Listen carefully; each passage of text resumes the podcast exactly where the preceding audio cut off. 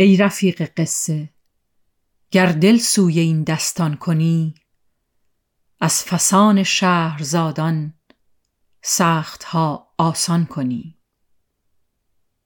هزار افسان پادکستی برای خانش هزار و یک شب. قسمت ششم.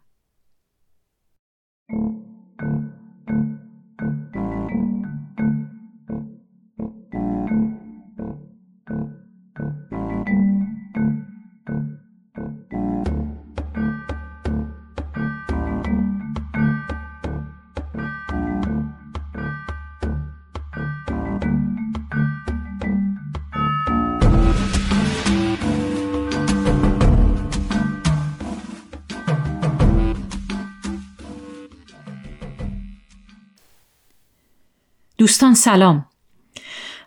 در آخرای قسمت قبل رسیدیم به جایی که گدای دوم که هنوز داره قصهش رو میگه و قصهش نسبتا خیلی طولانی هم هست به جایی رسید که تبدیل به بوزینه شد. البته از قبلتر داشتیم که یک ملکزاده ای بود که خیلی حکیم و ادیب بود بعد به کشتی نشست بارش رو دزدیدن.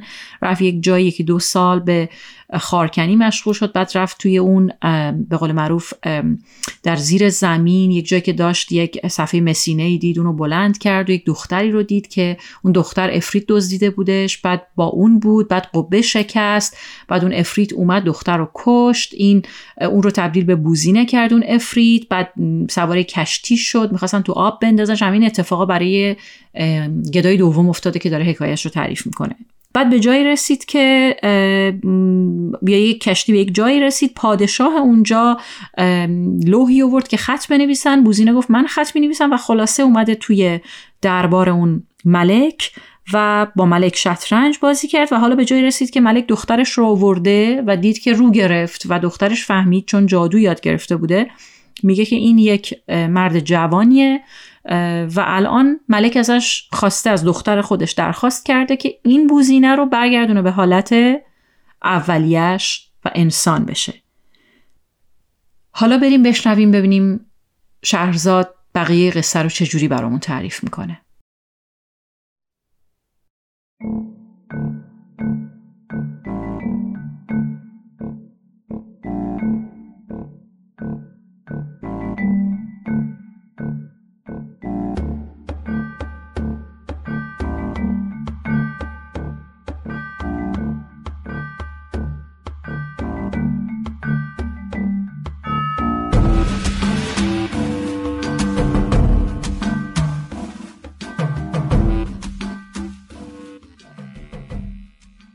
چون شب چهاردهم برآمد گفت ای ملک جوانبخت آن گدای یک چشم گفت ای خاتون چون دختر ملک با کارد دایره‌ای کشید تلسماتی بر آن نوشت و فسونی چند بخواند. دیدیم که قصر تاریک گردید و افریت پدیدار شد. همگی حراسان گشتیم. دختر ملک با او گفت لا اهلا ولا سهلا. چه ناخوش و ناگوار آمدی. افریت به صورت شیری پاسخ داد که ای خیانتکار چگونه عهد فراموش کردی و پیمان بشکستی؟ آخر من و تو پیمان بربسته بودیم که هیچ یک دیگری را نیازاریم. حال که تو خلاف کردی آماده باش. پس دهان باز کرده مانند شیر بغرید. دختر مویی از گیسوان فرو گرفته فسونی بر او دمید. در حال شمشیر برنده شد و شیر را دو نیمه کرد. سر شیر به صورت کجدمی شد دختر مار بزرگی گردید. با هم درآویختند. پس از آن کجدم به صورت عقابی شد. دختر به صورت کرکس برآمد. زمانی بجنگیدند. افریت گربه شد سیاه. دختر به صورت گرگ برآمد. افریت اناری شد و بر هوا بلند گشت و بر زمین آمد بشکست و دانه های آن بپاشید. زمین قصر از دانه نار پر شد. در حال دختر خروسی گردید و دانه ها را برچید. دانه ای از آن به سوی حوز رفت. خروس خروشی برآورده بال و پر همی زد و به منقار خود اشارت همی کرد. ما قصد او را نمی‌دانستیم. تا اینکه آن یک دانه را بدید. خواست که او را نیز برو باید دانه به حوز اندر افتاده ماهی شد. دختر خیشتن در آب افکنده نهنگ گردید.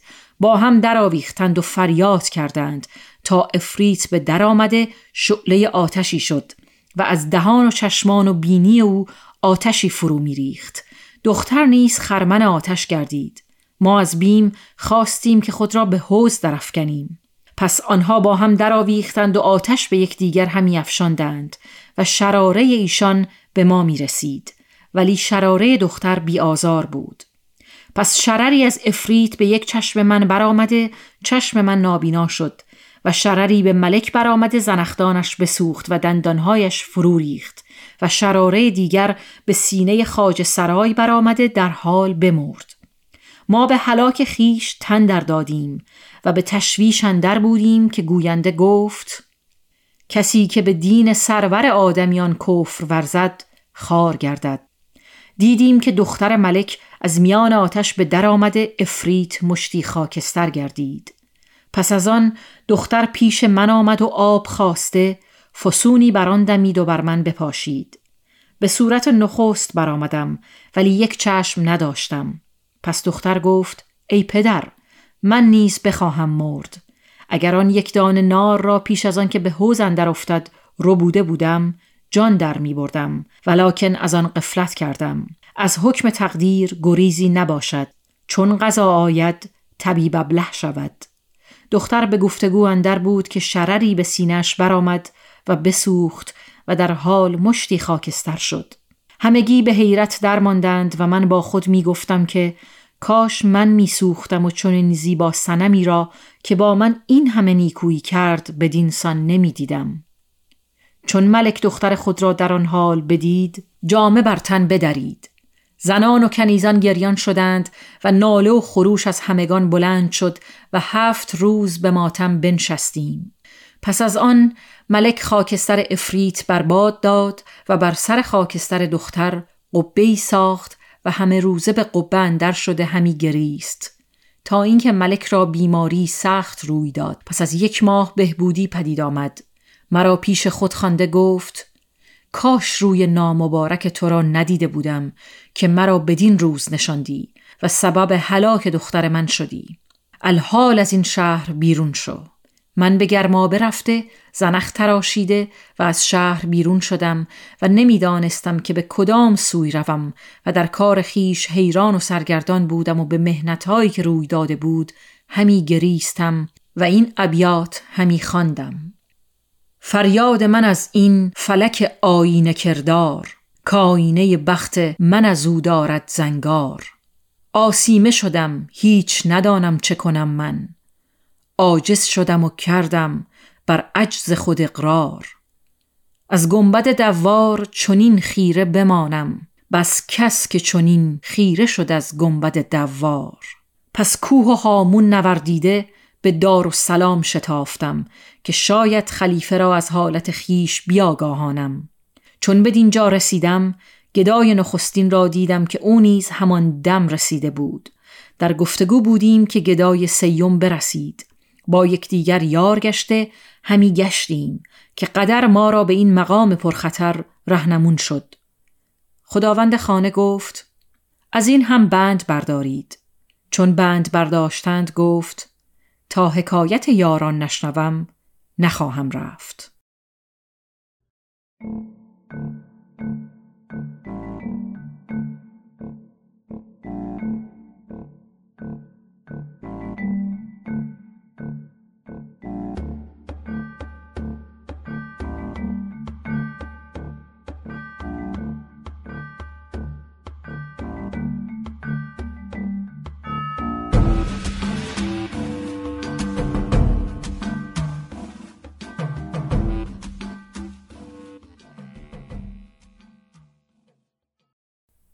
آنگاه گدای سیوم پیش آمده گفت ای خاتون مرا حدیثی است عجبتر از حدیث هر دو و آن این است که من ملک زاده بودم. چون پدرم بمرد من در مملکت بنشستم. به عدل و داد رعیت و سپاه خرسند داشتم. ولی مرا به سفر دریا و تفرج جزیره ها رقبت تمام بود. روزی برای تفرج ده کشتی ترتیب داده توشه یک ماهه به کشتی ها بنهادم و به کشتی نشسته بیست روز در دریا تفرج کردیم. تا به جزیره برسیدیم. دو روز در آنجا مانده باز به کشتی برنشستیم. بیست روز دیگر کشتی براندیم.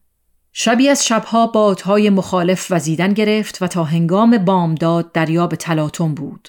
چون روز برآمد باد بنشست و کشتی آرام گرفت. ولی دگرگون آبها بدیدیم. ناخدا به فراز کشتی بر شد و با حالت دگرگون به زیر آمده دستار بر زمین انداخت و تپانچه بر روی خود زد و گریان شد. سبب آن سوال کردیم. گفت که آماده هلاک شوید. گفتیم ای ناخدا سبب بیان کن. گفت ای ملک چون به فراز کشتی بر شدم از دور سیاهی نمایان بود. گاهی سیاه و گاهی سپید می نمود. من دانستم که آن کوه مغناطیس است و یازده روز است که کشتی به بیراه آمده. کشتی ما دیگر ره به سلامت نخواهد برد و هنگام بامداد به کوه مغناطیس خواهیم رسید و آن کوه کشتی را به سوی خیش کشد و آنچه که میخ آهنی به کشتی اندر است از کشتی بپراکند و بر کوه بچسبد.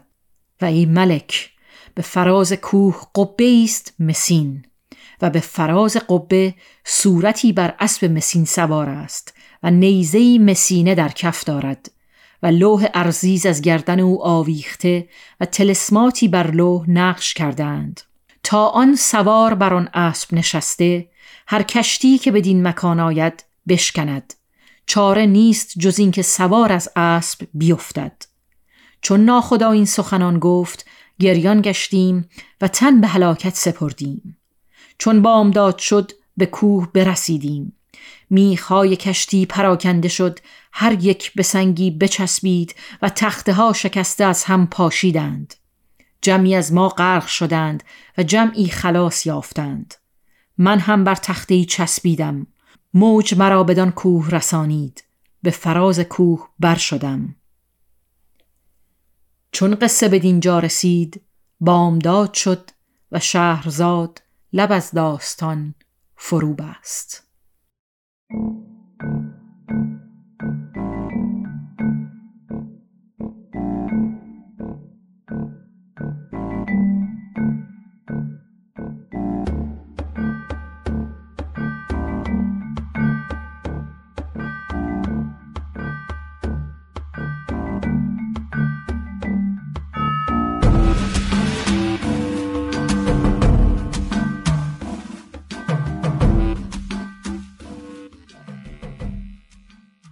چون شب پانزدهم برآمد گفت ای ملک جوانبخت.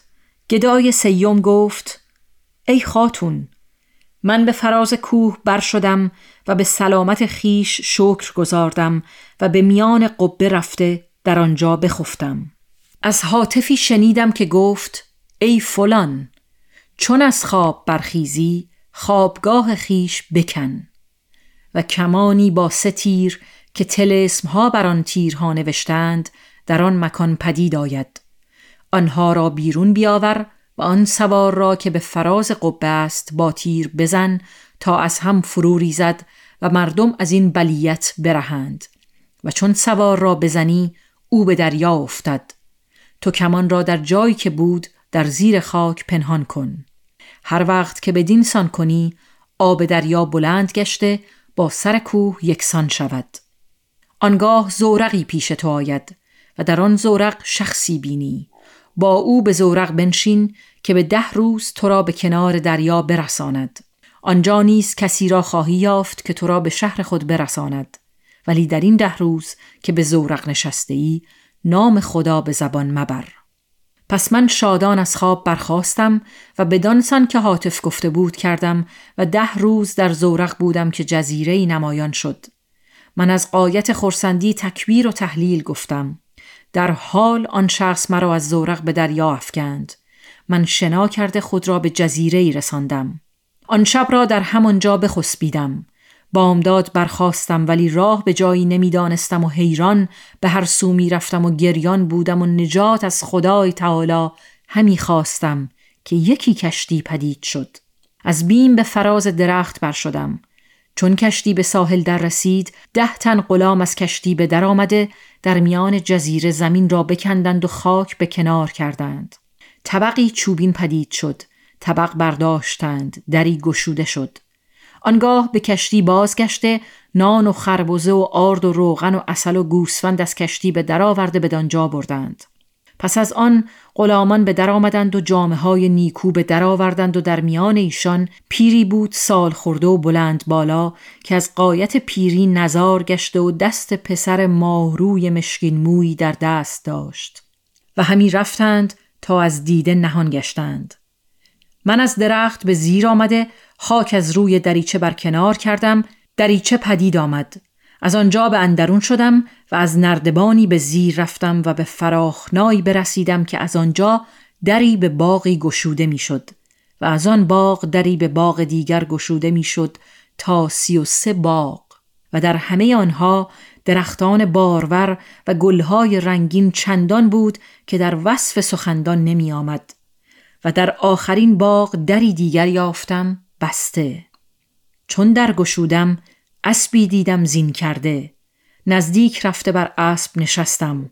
اسب بر هوا شد و مرا به فراز خانه گذاشته. دم خیش بر یک چشم من بزد. در حال چشمم نابینا شد و اسب از من ناپدید گردید. من از فراز خانه به زیر آمده ده تن جوان برهنه بدیدم. از ایشان اجازت نشستن خواستم مرا منع کردند. از پیش ایشان غمین و گریان به در آمده شبان روز راه می سپردم تا به دار و سلام رسیدم و به گرمابه اندر شدم. زنخ به تراشیدم و به صورت گدایان برآمده در شهر بغداد می گشتم که این دو گدا را دیدم. به ایشان سلام کردم و غریبی خیش بنمودم. ایشان گفتند ما نیز غریبیم. پس ستن یار گشته بدین مقام گذارمان افتاد و سبب نابینایی یک چشم من این بود. دختر گفت بند از این هم بردارید. پس از آن دختر روی به خلیفه و جعفر و مسرور آورده گفت شما نیز سرگذشت خیش را بیان کنید. جعفر گفت در وقت آمدن گفتیم که ما بازرگانان تبرستانیم. از مهمانی بازرگانی بازگشته راه منزل گم کرده بودیم. دختر چون سخن جعفر بشنید و ادب او بدید گفت شما را به یکدیگر بخشیدم. پس همگی بیرون آمدند. خلیفه گدایان را به جعفر سپرد که از آنها پذیرایی کند و خود به مقر خیش بازگشت. چون روز برآمد خلیفه بر تخت نشسته سه دختر و ستن گدا و آن دو سگ را بخواست. چون ایشان را حاضر آوردند خلیفه به دختران فرمود چون که از مادر گذشتید ما نیز به پاداشان از شما درگذشتیم. اگر مرا نشناختید اکنون بشناسید که هارون و رشیدم. و به جز راستی سخن نگویید. دختران گفتند ای خلیفه ما طرف حدیثی داریم. چون قصه به دینجا رسید بامداد شد و شهرزاد لب از داستان فرو بست.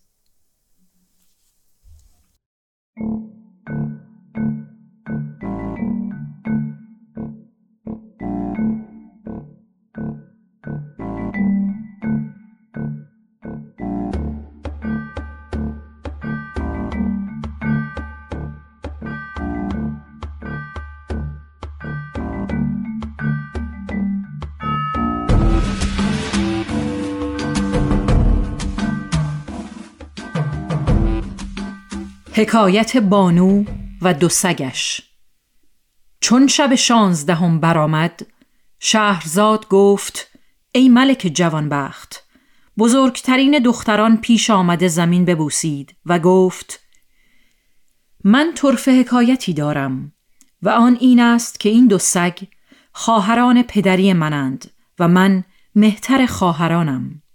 چون پدر ما بمرد پنج هزار دینار زر به میراث گذاشت. خواهران من جهیز گرفته هر کدام به شوهری رفتند. پس از چندی شوهران نقدینه ایشان بستدند و کالا خریده با زنان به بازرگانی برفتند. چهار سال به قربت اندر به سر بردند و سرمایه تلف کردند. شوهران از ایشان دست برداشته برفتند و ایشان به صورت دریوزگان پیش من آمدند. از بس که بی سامان بودند من به زحمت ایشان را بشناختم و از حالت ایشان باز پرسیدم. گفتند قصه باز گفتن سودی ندارد. سرنوشت این بوده است. من ایشان را به گرما فرستاده جامه بپوشاندم و ایشان را به بزرگی برگزیدم. گفتم من خواسته بیشمر دارم. همه مال از آن من و شماست. پس همه روزه در نیکی و احسان به ایشان میافسودم تا سالی بر این بگذشت. ایشان از مال من مالی اندوخته گفتند که ما را شوی باید. گفتم مرد خوب به جهان اندر نایاب است. شما شوهر گرفتید و آزمودید. دیگر بار شوی کردن سودی ندارد. ایشان سخن نپذیرفتند. من از مال خیش جهیز گرفته ایشان را شوهر بدادم. هر کدام با شوهر برفتند. پس از چندی شوهرها ایشان را فریب داده آنچه که داشتند بستدند و ایشان را به سفر برده در میان راه از ایشان دست برداشته برفتند. ایشان به رهن بازگشته پیش من آمدند و عذر خواسته پیمان ببستند که دیگر نام شوهر به زبان نیاورند. من عذر پذیرفته بیش از پیش به ایشان احسان همی کردم. تا اینکه سالی بر این بگذشت. و من کالای فزون خریده به قصد بسره به کشتی نشستم و خانه به ایشان سپردم. ایشان گفتند ما طاقت جدایی تو نداریم. من ایشان را نیز با خود به کشتی نشانده شبان روز همی رفتیم. تا اینکه ناخدا قفلت کرد و کشتی از راه به در شد. پس از چند روز شهری پدید گشت. از ناخدا پرسیدیم که این کدام شهر است؟ گفت نمی شناسم و تمامی عمر در دریا کشتی راندم و هرگز این شهر را ندیده بودم. اکنون که به اینجا آمده ایم شما کالای خیش به شهر برده بفروشید. اگر خریدار نباشد دو روز براسوده توشه بگیرید پس از آن کشتی به سوی مقصد برانیم. پس ناخدا برخواسته به شهر رفت. در حال بازگردیده گفت برخیزید و به شهر آیید و قدرت خدای تعالی را ببینید. آنگاه ما به شهر رفته دیدیم که مردم شهر همگی سنگ سیاه شده زر و سیم و دیگر کالای مردم جابجا جا مانده است. ما را عجب آمد. همه از یکدیگر جدا گشته از بحر تفرج شهر به هر کوی و برزن برفتیم. و من به سوی قصر ملک بشتافتم. در آنجا دیدم که همه ظروف از زر و سیم است و ملک را به فراز تخت دیدم که وزرا و خادمان و سپاهیان به پیش او ایستاده همگی سنگ بودند و گوهرهای درخشنده بر آن تخت بود که چون ستارگان پرتو همی دادند. پس به حرم سرای رفته ملکه را دیدم که تاج مکلل و عقد مرصع و قلاده گوهرنشان و جامعه های زرین او به حال خود بودند ولی ملکه سنگی سیاه شده بود. در آنجا دری یافتم از در به درون شدم و از نردبانی که در آنجا بود فراز رفته ایوانی دیدم که فرش های حریر و استبرق به آنجا گسترده بودند و تختی مرصع با در و گوهر در صدر ایوان دیدم که گوهرهای درخشنده تر از ماه تابان بر آن تخت بود. پس از آن به جای دیگر رفته عجایب بسیار دیدم که از دیدن آنها به دهشت اندر شدم و حیران همی گشتم تا شب درآمد. خواستم از قصر به درآیم راه نشناختم. در مکانی که تخت بران بود بخفتم. چون نیمی از شب برفت آواز تلاوت قرآن شنیدم. در حال برخواسته بدان سو رفتم. عبادتگاهی یافتم که قندیل آویخته و شمها سوخته و سجاده گستردند و جوانی نیکو شمایل در آنجا به تلاوت مشغول است. مرا از آن جوان عجب آمد که چگونه مردم شهر به جز این جوان همگی سنگ سیاهند پس نزدیک آن جوان رفته سلامش دادم. رد سلام کرد. گفتم پرسشی از تو خواهم کرد و بدین قرآن که همی خانی سوگندت می دهم که به راستی پاسخته. آن جوان تبسمی کرده گفت نخست تو بازگو که بدین مقام چگونه آمدی. من ماجرای خیش بیان کردم و از احوال مردم شهر پرسیدم. مصحف بر هم نهاد و مرا پیش خود خوانده بنشاند. دیدم که آن پسر در نکویی چنان است که شاعر گفته پری چهره بوتی ایار و دلبر نگار سرو قد ماه منظر. اگر آذر چو تو دانست کردن درود از جان من بر جان آذر. اگر بتگر چو تو بت برنگارد مریزادان خجست دست بتگر. من تیر محبت او خورده دل به مهرش سپردم و از حکایت مردم شهر باز پرسیدم. گفت پدر من ملک شهر بود. و او همان است که به فراز تخت سنگ شده و مادرم همان بود که به حرم سرایندر بدیدی. پدر و مادرم و مردم شهر ستایش پروردگار نکردند و آتش همی پرستیدند و به ماه و هور سوگند یاد می کردند. ولیکن در خانه ما پیرزنی بود خداپرست که دین خود آشکار نمی کرد. و پدرم به امانت و پاکدامنی او اعتماد تمام داشت و مرا به دو سپرد که تربیت داده احکام دین مجوسم بیاموزد. او احکام دین اسلام و تلاوت قرآن به من بیاموخت. من نیز دین خود پوشیده می داشتم تا اینکه مردم در کفر تقیان کردند. روزی از حاطفی شنیدیم که گفت ای مردمان این شهر از پرستش آتش بازگردید و خدا را پرستید. مردم ترسیدند و به پیش ملک آمدند. پدرم گفت از آواز حاطف نترسید و از دین پدران بر نگردید مردمان به سخن ملک اعتماد کردند. سالی به همین منوال آتش پرستیدند. چون سال دوم برآمد همان آواز نخستین بشنیدند و از کردار ناسواب خیش باز نگشتند. سال سیم باز آواز بشنیدند. از کفر باز نگشتند. خشم خدای تعالی ایشان را فرو گرفت. همه سنگ سیاه شدند و از آن روزی که این حادثه روی داده من به نماز و روزه و تلاوت عمر می‌گذارم و از تنهایی بس ملولم. من گفتم در بغداد حکیمان و دانشمندان هستند. اگر تو بدانجا روی علم بیندوزی و حکمت بیاموزی و من نیز از کنیزکان تو خواهم بودن. بدان که من هم بزرگ تبار و خداوند غلام و کنیزم و کشتی کشتی کالای قیمتی با خدا آوردم. قضا کشتی ما را بدین سوی کشانید تا من و تو یکدیگر را ببینیم. پس من او را به بغداد ترغیب کردم. او خواهش من بپذیرفت. چون قصه به دینجا رسید بامداد شد و شهرزاد لب از داستان فرو بست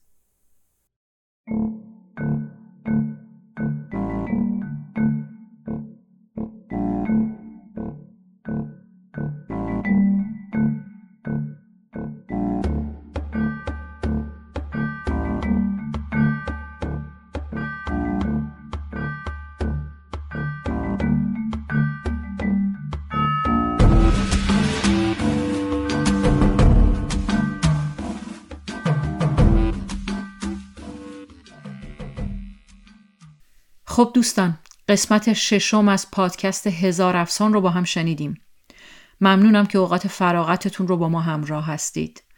هدا ناسه هستم و تشکر می‌کنم از فرشید سادات شریفی عزیز مشاور ادبی پادکست که همچنان زحمت تدوین رو عهدهدار هست. همونطور که می‌دونید پادکست هزار افسان دوشنبه های هر دو هفته یک بار به دست شما می‌رسه. پس تا درود و افسانی دیگر بدرود.